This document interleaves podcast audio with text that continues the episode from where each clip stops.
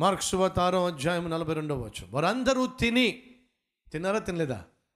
వారందరూ తిని ఆ తర్వాత తృప్తి పొందిన తరువాత మిగిలిన చేపలు చేపలను రొట్టె ముక్కలను పన్నెండు గంపెళ్ళు ఎత్తిరి. చేపలు మిగిలినాయా? మిగిలిలేదా? రొట్టెలు మిగిలినాయా? మిగిలిలేదా? కొన్ని నిమిషాల క్రితము అక్కడ ఒక్క చేప ఒక్క రొట్టె ఏసై దగ్గర లేదు. తినడానికి వాళ్ళకి ఎవరికి ఆహారం లేదు కొన్ని నిమిషాల క్రితం. బైబిల్ సెలవిస్తుంది ఆ తరువాత వారికి కావాల్సినంత ఆహారాన్ని దేవుడు ఇస్తే వారు తిన్నారట. ఆ తర్వాత మాట చాలా ఇంపార్టెంట్. తిని తర్వాత ఏమిటి? దాచుకొని ఉందా? దాచుకుంటే మిగిలేది కాదు. దాచుకుంటే మిగిలేది కాదు.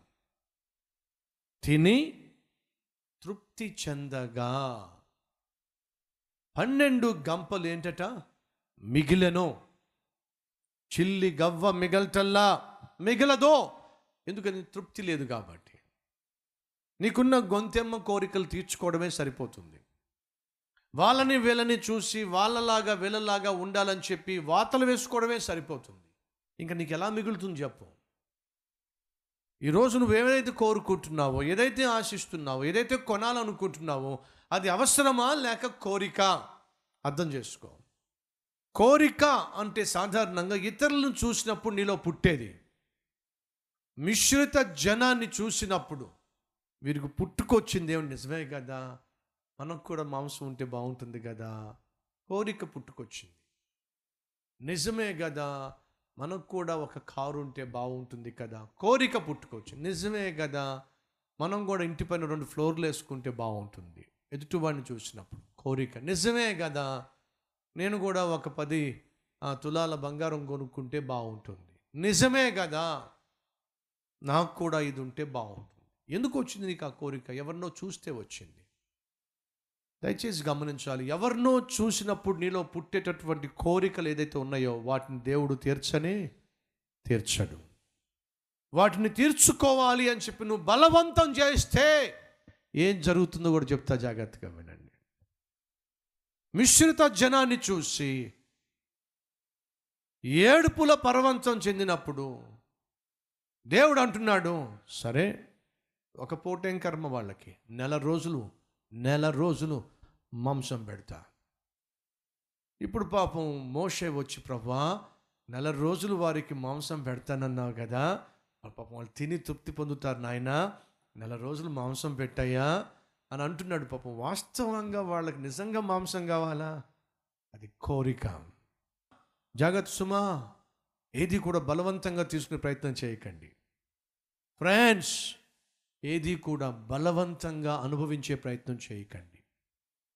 ఏది కూడా బలవంతంగా లాక్కునే ప్రయత్నం చేయకండి.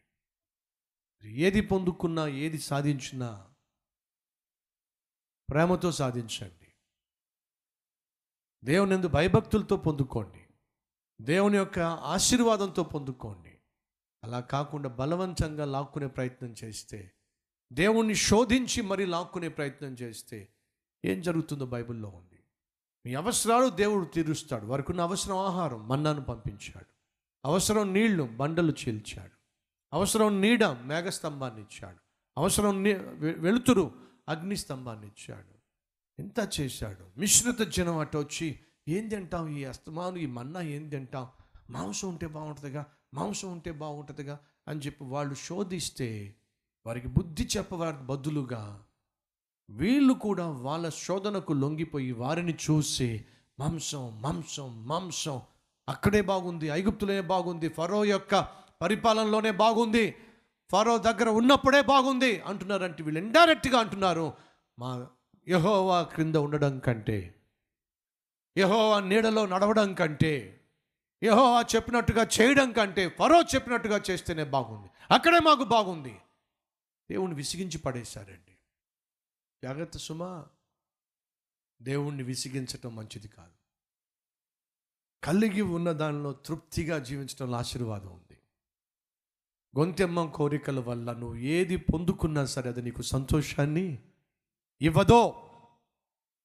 అవసరం వేరు కోరిక వేరు. దేవుడు అవసరాన్ని తీరుస్తూ వచ్చాడు. అడగకుండా.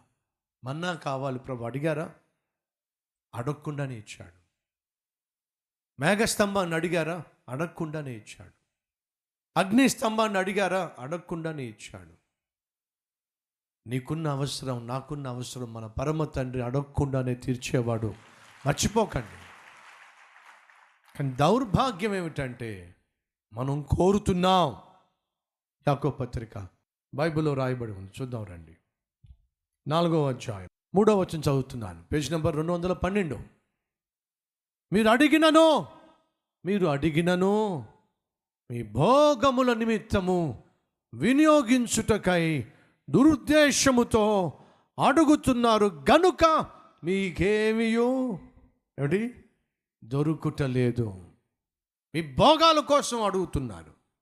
మరలా చెప్తున్నా కష్టపడి సంపాదించేది నీకు సుఖాన్ని ఇస్తుంది కష్టపడకుండా పొందుకోవాలి అనుకునేది నీకు భోగం కొరకు అడుగుతున్నావు. సుఖం వేరు భోగం వేరు. అని సుఖపడ్డం అంటే బైబిల్ సెలవిస్తుంది. నీతిమంతుడు నిశ్చయముగా తన కష్టార్జితమును అనుభవిస్తాడు. నువ్వు పడిన కష్టాన్ని అనుభవించటము సుఖము అంటారు.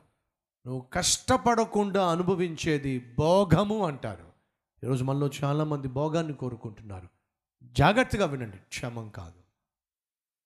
అది నీకు సంతోషాన్ని ఇవ్వదు నీకు ఆనందాన్ని ఇవ్వదు. నువ్వు సుఖపడాలి అంటే నువ్వు కష్టపడాలి. ఈరోజు దేవుడు మీతో మాట్లాడుతూ ఒక మంచి నిర్ణయాలు తీసుకోండి.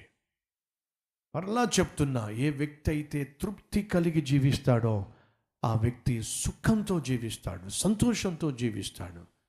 ఈరోజు దేవుడు నాతో మాట్లాడాడు బ్రదర్ నాకు నా లోపాన్ని తెలియజేశాడు బ్రదర్. నా జీవితాన్ని దిద్దుకుంటాను నా కుటుంబాన్ని తృప్తితో నింపుకుంటానన్న వారు ఉన్నట్లయితే మీ హస్తాన్ని మీ హస్తాన్ని ప్రభు చూపిస్తారా